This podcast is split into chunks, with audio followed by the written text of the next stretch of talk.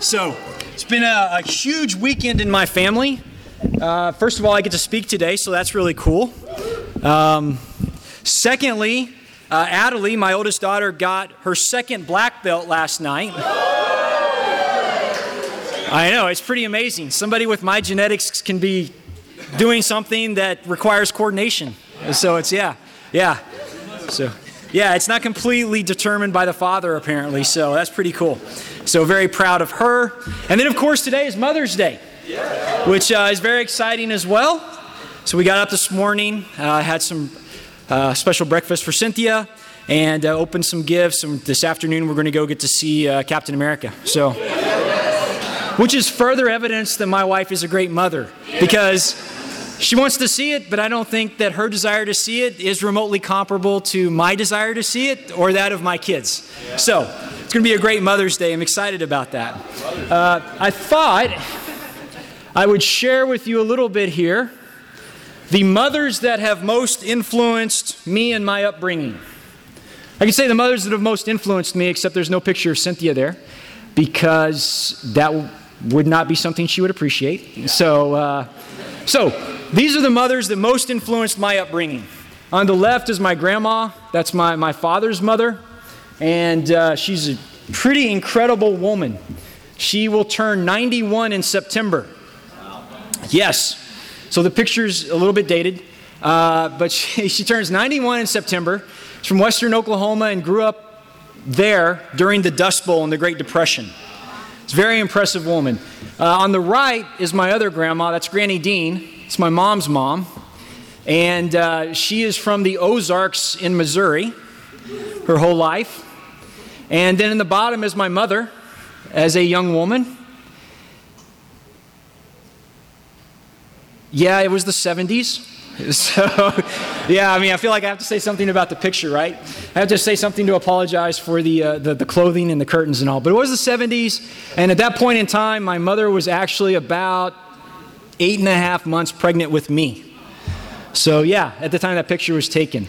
So I cut that part out because uh, when I was born, I weighed almost eleven pounds. And I was her first child. So, uh, yeah, I know, right? I should be like a professional basketball player or something. I don't know what happened. I thought I was going to be huge, but uh, it didn't work out that way. But these are the mothers who uh, most influenced me in my upbringing. So you can blame them uh, if need be. But these are the women that I really look up to and appreciate, in addition to Cynthia, as the moms in my life. Now, for Mother's Day, I've been a Christian twenty-two and a half years. Yeah, thank you. It's good. It's a good thing. I know some of you are like, he doesn't even look that old. I don't know how that happened. That's amazing. And the teens are like, so what, he became a Christian when he was forty? so, uh, so I've been a Christian twenty-two and a half years now. So this is my twenty-third Mother's Day sermon. Didn't grow up going to church at all. My twenty-third Mother's Day sermon. And I was working on something this week, and I thought, you know, Mother's Day, we usually do one of two types of sermons. We usually either talk about characteristics of mothers that we appreciate and how we see those characteristics in God, or we talk about great mothers in the Bible. Mary, Hannah, Elizabeth. And so I've been through twenty-two of these now. And I tried to do that and come up with something that was kind of fresh, and I struggled with it. And so it may have come across fresh to you, but I felt like I can't preach something I don't feel great about, right? And I started thinking about Mother's Day, and I was like, you know, I don't, I don't want to be a downer, but for, for a lot of us, Mother's Day is not as exciting and joyful and happy as it always is for others. I love Mother's Day, but I also have some very sad memories associated with Mother's Day. My grandma on the, the right up there, Granny Dean. Seven years ago, uh, we were living in Boston, and the Wednesday before Mother's Day, I thought, you know, I'm going to call Grandma. But I haven't talked to her in a while. We grew up in Texas. My grandmothers are Western Oklahoma and the Ozarks in Missouri, so we didn't see them a lot. But as I got older, I tried to really build a better relationship with them, just calling them frequently and, and uh, talking to them on the phone. I thought, I haven't talked to her in a while, but Mother's Day is Sunday. I'll just wait till Sunday and call her. The next morning, she passed. The Thursday before Mother's Day. Saturday, day before Mother's Day, I was in Missouri at my grandmother's funeral. There are, well, I'm not going to count, I think twenty-one. twenty-one grandkids on that side of the family. Uh, all of us are grown. And all except three, maybe four, all except four are men. And so we're at this little church in the Ozarks. And I have a very vivid memory of it because my family's, uh, uh, both sides actually, Scots Irish, uh, ethnically. And so Irish funerals, wailing, you know, loud. They're not somber, stoic occasions. And so we're at my grandmother's funeral, and my, my cousins are big guys, right? Of the, what, seventeen guys? I think I'm the, there's two that are my size. Everyone else is over six foot easily. I've got one that's, uh, I think, six seven. They're six four, six five, stocky. Again, I thought I was going to be a giant. I don't, I don't know what happened. But gigantic men, jeans, boots, you know, rings on their pockets from the, the cans of snuff. You know, rough guys, wailing, crying, bluegrass gospel music in the background. At the end of the service, we all walk by my grandma's coffin and kiss her. And then we go to the actual grave. And the six oldest of us are her pallbearers.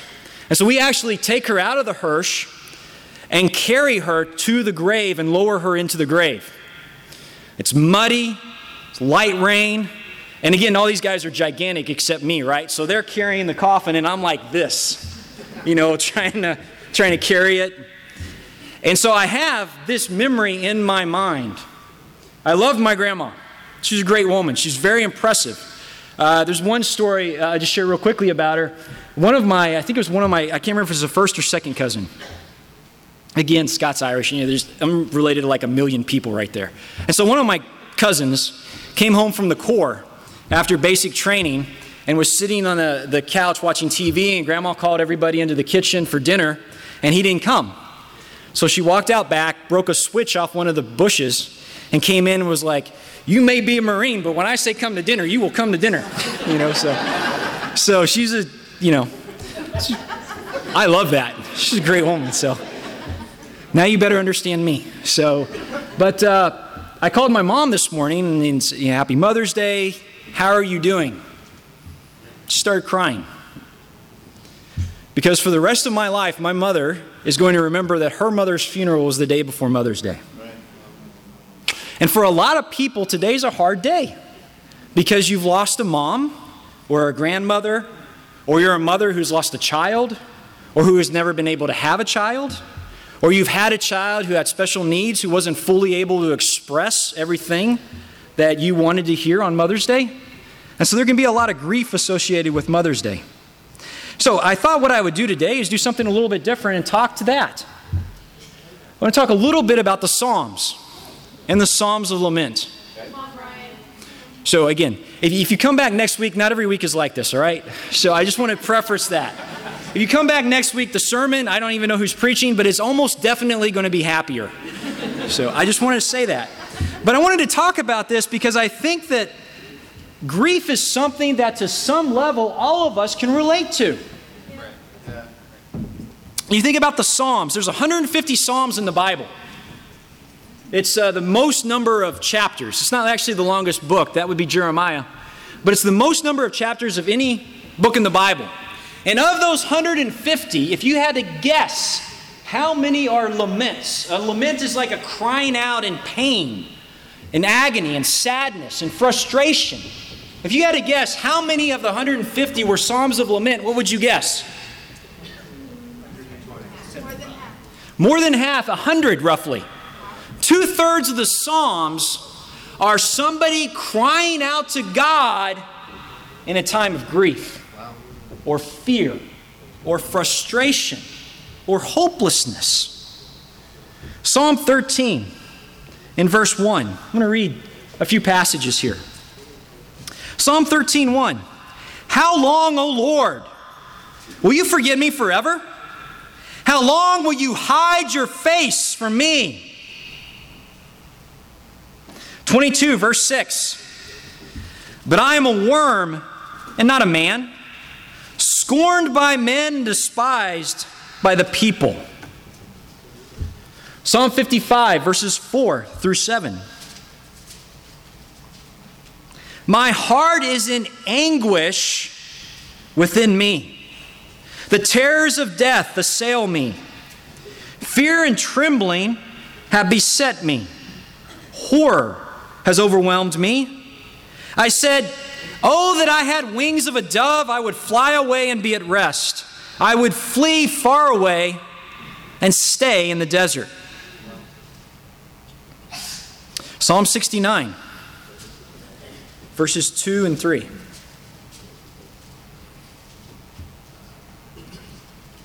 I sink in the miry depths where there is no foothold. I have come into the deep waters. The floods engulf me. So literally, I feel like I'm drowning. I am worn out, calling for help. My throat is parched. My eyes fail, looking for my God. He says, I am so overwhelmed, I feel like I'm drowning. I have cried out till my throat hurts. My eyes have given up, looking for help from God. And a couple of verses here from Psalm eighty-eight. For my soul is full of trouble, and my life draws near the grave. You have put me in the lowest pit, in the darkest depths. But I cry to you for help, O Lord. In the morning my prayer comes before you. Why, O Lord, do you reject me and hide your face from me? We read through the Psalms, and many of these are attributed to David, right? And we look at the Psalms, and you have, you have these Psalms of Lament. Like I said, it's like two-thirds of the Psalms. And you see these godly men, men who were, God says David was a man after his own heart. You see David, chosen by God to be the ancestor of Jesus, chosen by God to be the king of all Israel. And you see points in his life where he is so discouraged, he is so down, he is so frustrated and overwhelmed that he says these things, that he cries out to God like this. Now, the Psalms of Lament, there are Psalms that are individual, which are the ones I feel like I relate more to. And one thing that's convicting as I was studying this out, there are actually a lot that are communal. They're about the, the God's people. They're not just, God, why am I in this situation? Why has this happened to me? But these are expressions of, why are we in this situation? Why are the people of God suffering like this? Why are the people of God being oppressed like this? And so I kind of listed some of these out here. But uh, I thought this was actually very convicting, because I thought I just don't have enough prayers like this. I should have prayers like this about God's people overall, about the Church of Christ overall, and about this. So roughly two-thirds of the Psalms are Psalms of Lament. And if you think back about this, a lot of the Psalms historically were set to music and sung. And so the young Israelite, the young Hebrew kids would grow up learning the Psalms, learning these, singing these. And I think it's just kind of something fundamental about human nature, about wanting to express our grief through music. I mean, if you think about it, a lot of the great musicians, a lot of great, a lot, actually some entire genres of music almost are about expressing pain and grief, right? For example, I mean, what comes to mind? The blues. The blues, that uh, literally, that is the whole genre, right? The whole genre is things are hard and I'm struggling, right? Uh, country music is a lot like that too, or at least old country music. Yeah, and more recently, it's about going down to the river and having a party. But historically, the country music I heard growing up was a lot more like this, right? Uh, a lot of, honestly, a lot of rock and metal music is just expressing frustration and anger and, and sadness, right? It, yes, definitely. Yeah, I know. So when my wife asked me to turn down my music, I'm like, you know, you just, I'm getting in touch with my emotions right now. So don't hate on this. This is, I'm being spiritual. So, yeah, yeah, yeah. So, uh, but yeah, it's just kind of a primordial urge of man, right? We want to express this through song, and we want to be open about this, and it's something we can all relate to. The longer you live, the more you can relate to this. But we all have something that has caused us grief. We've all had times in our lives where we feel like, why me? Why is this happening? Why do bad things happen? It's one of the oldest questions of man. That's the whole reason the book of Job is in the Bible. It's because there's a situation where there's this great godly man, and literally everything bad that you can think of happens to him. And the vast majority of the book is him and his friends sitting around trying to figure out why. Why has this happened? So I thought I'd do a little bit more teaching than preaching this morning, but talk a little bit about why there is suffering. Because I think, again, this is something that we struggle with. This is something that we wonder, right? There's a, a book that was written a few years ago by Thomas Warren, and it was called Have Atheists Prove There Is No God? And it's, it's a pretty good book. One of the things he says in the book, though, is he says one of the strongest arguments that atheists make is the existence of suffering. Why do bad things happen to good people if there is an all-powerful God and he's just? And that's the question of the book of Job, too. And that's the question that the psalmist is, and the different psalm writers are struggling with a lot as we go through Psalms. And so this is by no means a comprehensive list, but this is some of the reasons why their suffering exists. First of all, other people. I know when I ask you, your first response is, well, you know, because of sin, because of this. You want to give, be real spiritual, right? But uh, which is all true. But let's be real. Some of you, the first thing you thought of, why suffering exists, you're like, my boss? My accounting professor? uh,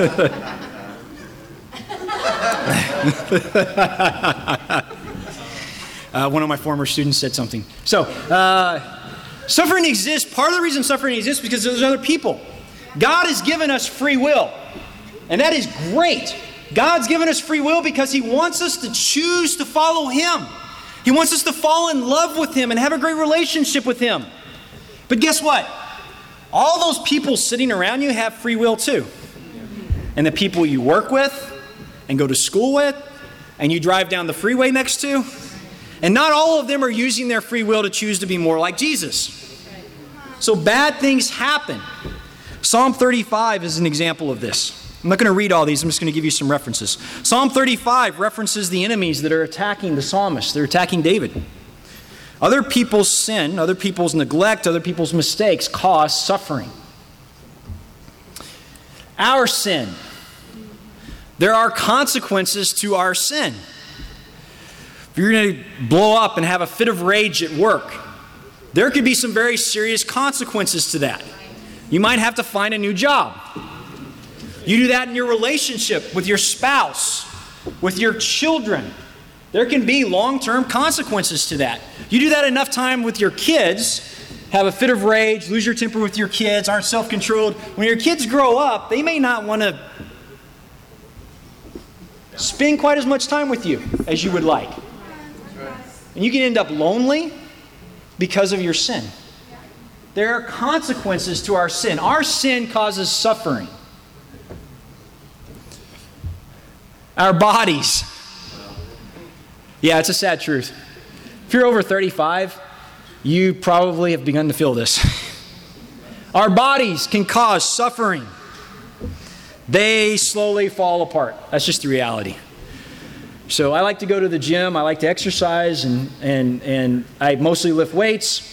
Uh, it would be cool to play basketball, but like I mentioned, I'm not very coordinated. And so dribbling and walking at the same time doesn't work well. I mean, yeah, yeah. Let alone dribbling and running. I mean, I can dribble, but if I take my eyes off the ball, I'm going to lose it. So so I try. So I like to go to the gym and lift weights. And it's, you know, my I used to like want to try to get big, but that never worked. Uh, so then I was like, I'm going to try to get strong for my size. And now it's like, I'm just going to try not to get hurt. That's like my primary goal. I get done with my workout on Friday and I'm like, oh, I got through the week without my, my wrist, my elbow, my knee, my back. I, it was a good week. You know, I was like, regardless of what I lifted, I feel good about it. Their bodies are slowly deteriorating, right? And it causes suffering. Psalm six, the psalm writer cries out because of physical sickness and illness. Satan. Satan causes suffering. This is what happens in the book of Job, right? Satan comes before God. God says, look, have you seen Job? This guy's awesome. This guy loves me. I love this guy. He's great. Satan says, of course he loves you. You've given him all these wonderful things. Let me take them all away and he'll curse you and turn his back on you. And God says, okay, test him. And Satan goes after Job, and he goes after him hard. And Satan tries to pull his focus away from God onto all of his problems. Satan causes suffering. Ultimately, though, the biggest struggle in trying to understand suffering is that God allows it to happen. Other people can hurt you and cause you to suffer, but realistically, God can stop them. Our sin, there are consequences for our sin, but God can intervene. God can keep our bodies from falling apart. Satan can't do anything that God doesn't want him to do. God allows us to suffer. That is the reality. God allows it. Read a couple of passages here. In Deuteronomy thirty-two, verse thirty-nine. I'm going to go through these uh, kind of quickly, but you can just note these down. See now that I am He. There is no God besides me. I put to death and I bring to life. I have wounded and I will heal. And no one can deliver out of my hand. First Samuel chapter two and verse six. The Lord brings death and makes alive. He brings down to the grave and raises up. The Lord sends poverty and wealth. He humbles and he exalts. Isaiah forty-five, seven. I form the light and create the darkness. I bring prosperity and create disaster. I, the Lord, do all these things.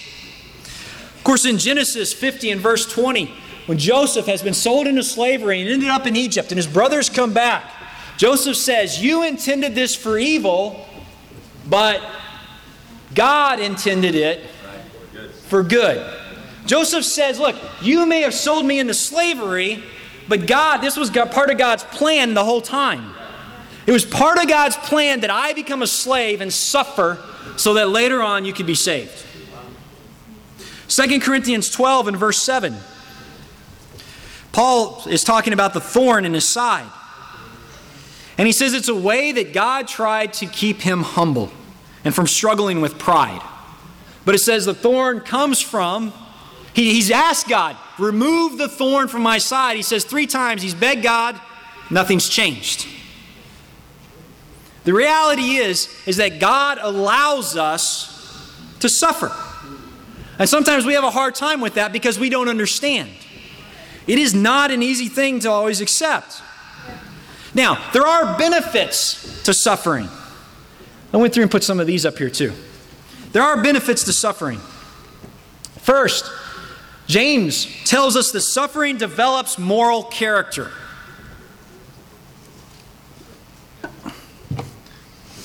I uh, hired one of the undergrads to be a, a grader in my M B A class in the fall.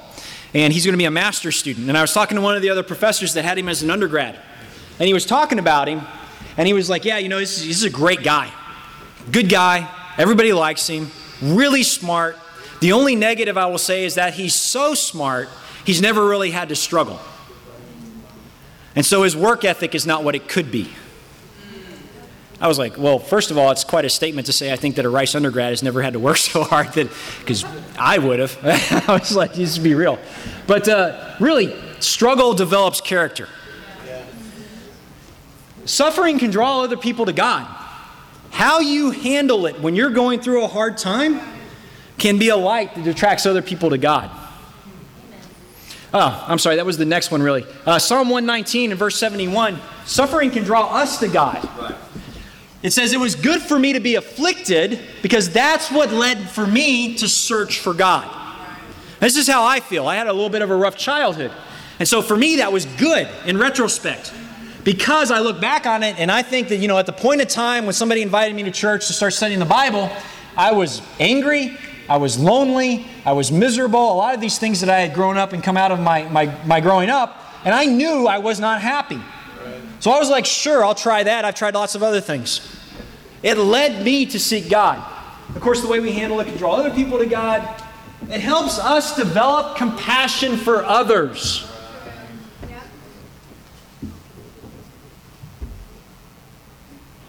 And I think this is one thing that as I've gotten older, as I've aged and gone through more things, I have a lot more compassion for other people now. Yeah. Somebody starts telling me about all their weird health issues, and I'm like, yeah, I, I, I, I know exactly where you're coming from. I understand that, right? Uh, it helps us develop compassion, enables us to better help others. It makes us more grateful for God's blessings. It really does. You go through a hard time, and then you get to a point where things are going well, and you're so grateful. You're like, man, this is awesome.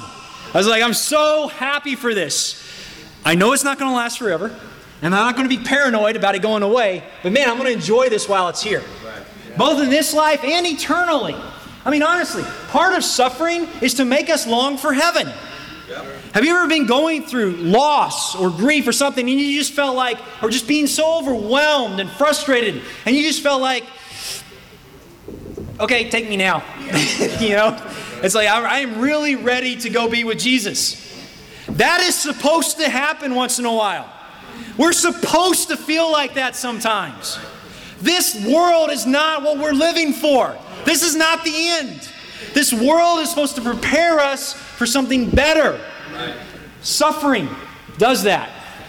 It helps us better understand God's love for us. Because the reality is, God suffered for me.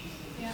God watching His Son go to the cross was not a fun, happy, comfortable experience for Him. He went through that for me, for you. Suffering helps us better understand God's love for us. And then another thing I listed up here, it forces or allows you to live a life of self-denial. When you think about somebody with a chronic illness who shows up at church and is committed and serving, I have the utmost respect for such people. And I'm not saying you don't ask God to take the suffering away. The Bible doesn't say that. Feel free to ask God to take the suffering away. Paul did. All right? I'm nowhere close to ever going to be as spiritual as Paul. Right? Paul asked for that. That's fine. But sometimes God allows us to suffer. And so one thing that I get frustrated about sometimes is that you hear the prosperity gospel. You become a Christian and your life's going to be perfect. No struggles, no debt, no sickness, no nothing. And I struggle with it because it's inconsistent with the Bible. Right, right, right. Now, it comes out of two areas, I think. I think one, it doesn't understand, it shows a lack of understanding of suffering and the benefits of suffering. Right. And secondly, uh, a fuzzy understanding of the Old versus New Testament, right? The Old Testament, what was the Old Testament? The Old Testament was God telling the Israelite people, you be my people, you be committed to me, you don't worship other gods, you love and follow me. In return, I'm going to give you this land. I'm going to make this land rich. I'm going to take care of your health. I'm going to protect this land. All these great things about this land, right? That was the Old Testament, very tied to the land. The New Testament is not. The New Testament is through Christ and, and His love for us. So, the Bible says that we will suffer as Christians. Now, it's, I know I'm bringing the happy right now, but uh, it's not that we're going to walk around like this all of our lives, right?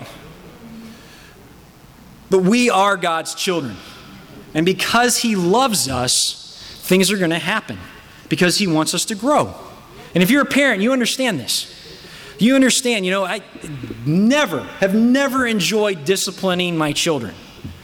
But it's necessary because I love them and I want them to grow up to be women who are going to have an impact for God. Amen. And so it's necessary sometimes.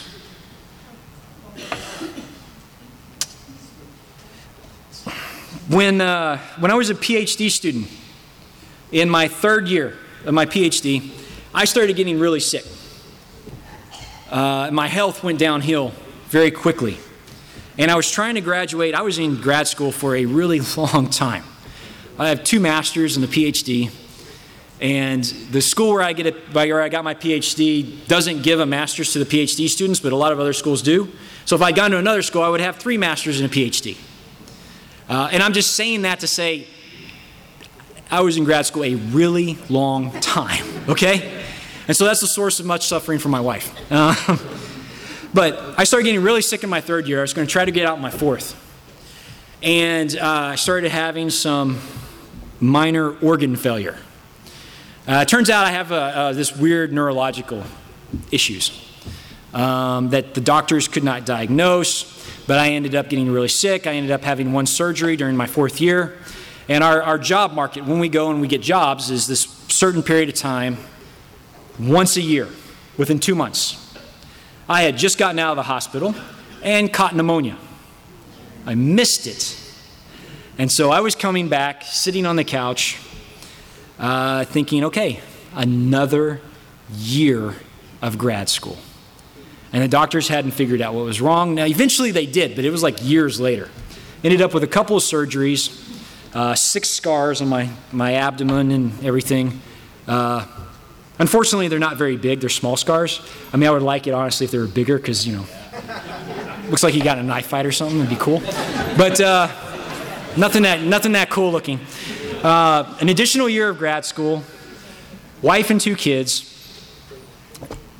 and lots and lots of health problems for years. And I would like to stand up here and say, you know what? All these great things came out of it. Like, I totally see what God was doing in retrospect. The reality is, I still don't know why. I can give you all these reasons, right? And I'm sure there are many more benefits of suffering. And I definitely have more compassion for people who are sick now. But I... A lot of times, we're just not going to figure out why we're suffering. And that makes it hard, too. At the end of the book of Job, you know how the book of Job ends? God shows up. They spent all this time talking about why Job's suffering. God shows up and he asks Job, where were you when I created the world? Where were you when I taught the mountain goats how to give birth and find food and all this kind of stuff, right? Where were you? Who are you? And Job's like, uh... And so basically what God does is God shows up and says, I'm God, you're not. Job praises God. God blesses Job again, and the book ends. Job is never told why he suffered. We get to see it because we read the Bible and we see that Satan showed up and asked to tempt him. Job's never told that. Suffering ends, but he never figures out why. We're never, sometimes you're just not going to figure out why. Now, what do we do when bad things happen? How do we respond to suffering? Well, sometimes we get angry. This is my response, right? This is just kind of how I, I, I grew up. I get angry. I've got Psalm seventy-three uh, bookmarked on my computer at work because sometimes bad things happen and people who are dishonest, things go great for them and they don't go great for me.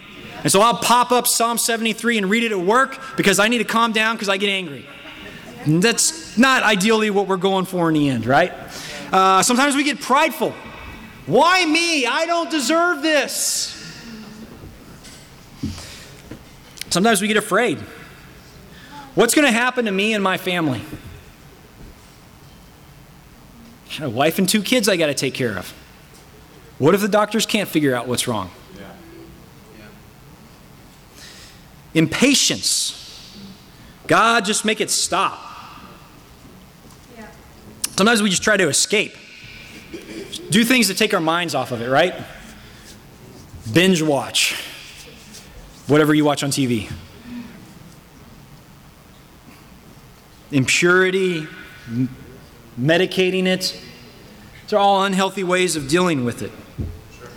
You don't want to respond with sin. What we want to do is we want to we want to do what they did in the Psalms. We want to be able to work through it and get to a point where there's faith. Now, I say that knowing this is not easy. Right? When somebody's suffering, don't please, please don't just go up to them and say, hey, God's in control. It's gonna work out. That that does not help, okay? They know that. Right? Somebody's a Christian. They're suffering. They know God's in control. They know they need to get to a point where they're surrendered. saying that is not help. Because the more you're suffering, the harder it is to get there. Period. Right?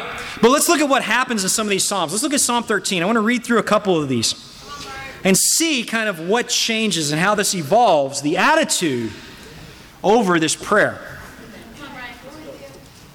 Psalm thirteen, verse one. How long, O Lord, will you forget me forever?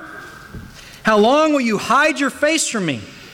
How long must I wrestle with my thoughts and every day have sorrow in my heart? How long will my enemy triumph over me? Look on me and answer, O Lord my God. Give light to my eyes, or I will sleep in death. My enemy will say, I have overcome him, and my foes will rejoice when I fall. But I trust in your unfailing love. My heart rejoices in your salvation. I will sing to the Lord, for he has been good to me. Flip over to Psalm forty-three.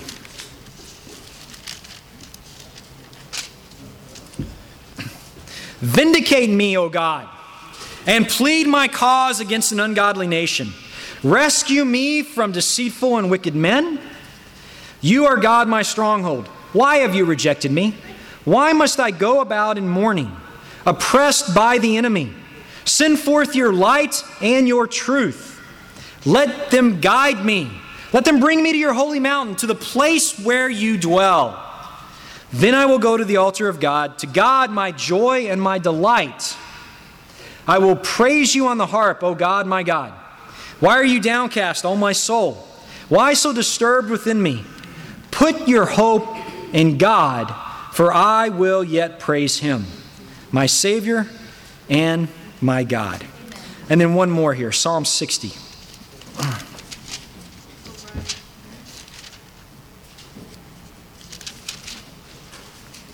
You have rejected us. It's a communal psalm. O God, and burst forth upon us. You have been angry. Now restore us. You have shaken the land and tore it open. Mend its fractures, for it is quaking. You have shown your people desperate times. You have given us wine that makes us stagger. But for those who fear you, you have raised a banner. You have unfurled against the bow. Save us and help us with your right hand, that those you love may be delivered. And then if you skip on down to verse nine, who will bring me to the fortified city? Who will lead me to Edom? Is it not you, O God, you who have rejected us and no longer go out with our armies? Give us aid against the enemy, for the help of man is worthless. With God, we will gain the victory, and he will trample down our enemies.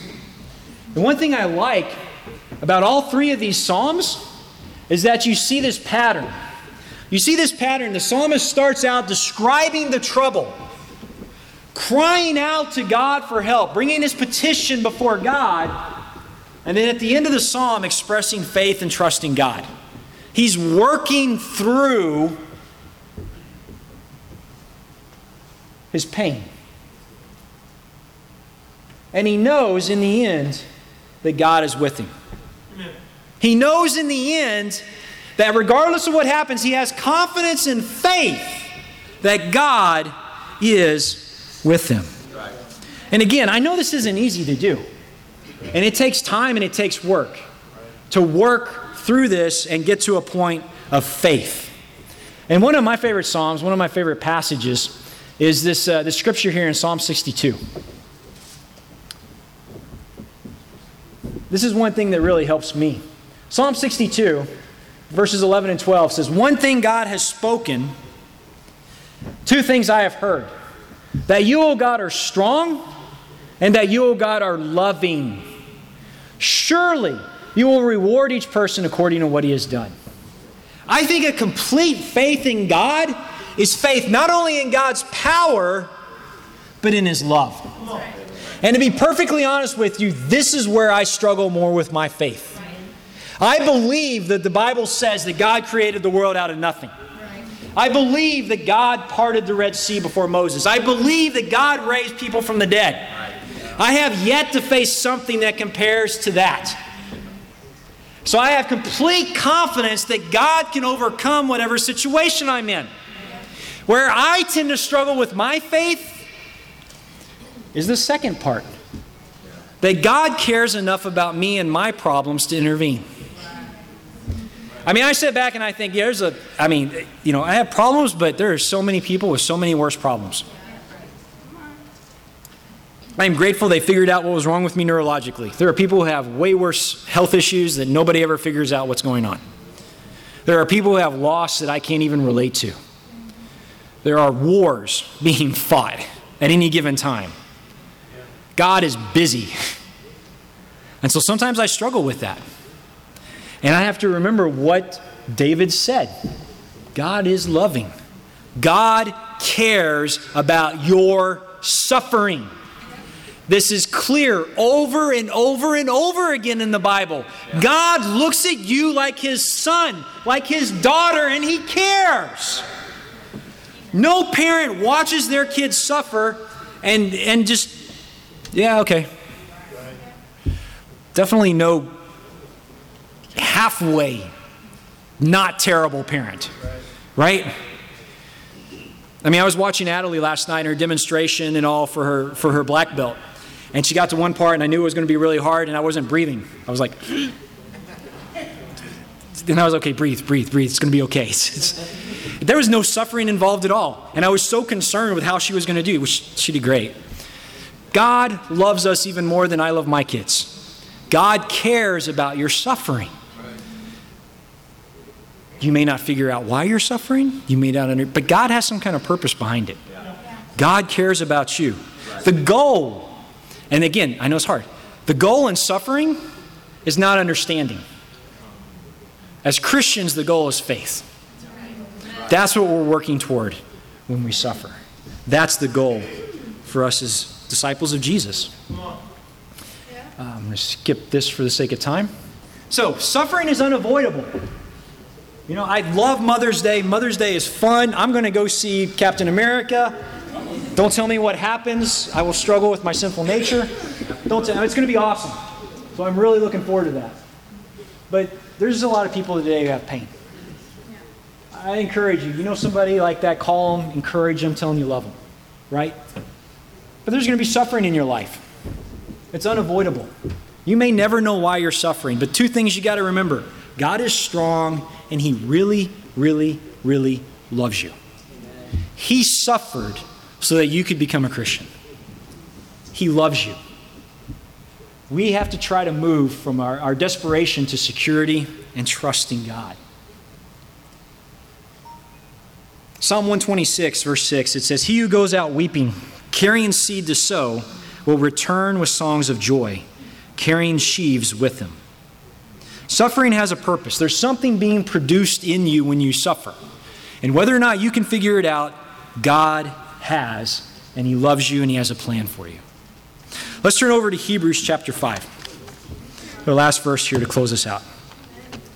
All right.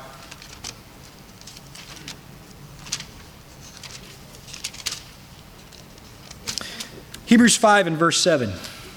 "During the days of Jesus' life on earth, he offered up prayers and petitions with loud cries and tears to the one who could save him from death. And he was heard because of his reverent submission. Although he was a son, he learned obedience from what he suffered. And once made perfect, he became the source of eternal salvation for all who obey him. And was designated by God to be high priest in the order of Melchizedek." This passage tells us that Jesus had to suffer basically to become like Jesus. It's not an easy concept to wrap your mind around. Jesus suffered. When you suffer, your king can relate to you. He knows what you have gone through because he went through this so that you could be with him. Jesus suffered so that we could be sons and daughters of God. And as we pray and take communion this morning, that's what I want you to think about. I know all of us have had suffering in our lives. God suffered for you. You're that important to him. Let's pray. God, we thank you so much for our chance to be together this morning. Truly, it is an honor to come before you and open the Scriptures, to be able to study the Bible and see your heart for us. We don't always understand you. We don't always understand what you are doing in our lives. And sometimes things hurt. But God, we know that you are strong, and we know that you love us. We know that you care for us. And you have shown that through Jesus going to the cross and dying, becoming a sacrifice for our sins so that we could be with you. God, thank you so much for your love for us and that we can be Christians. Please be with those who are hurting today, for those who are feeling desperation, for those who are mourning. Comfort them. Help us to be a comfort to them, God, and help us to be grateful for your love for us. I thank you for this chance to take communion, for the bread that represents the body of our Lord, and for the, the fruit of the vine that represents his blood that was shed so that we can be cleansed. And so that we know that some point at the end of our lives, when all of this is over, there will be no more suffering, but that we will be with you and we will be with Jesus in heaven after the judgment. Thank you for today. We pray this in our Lord's name. Amen.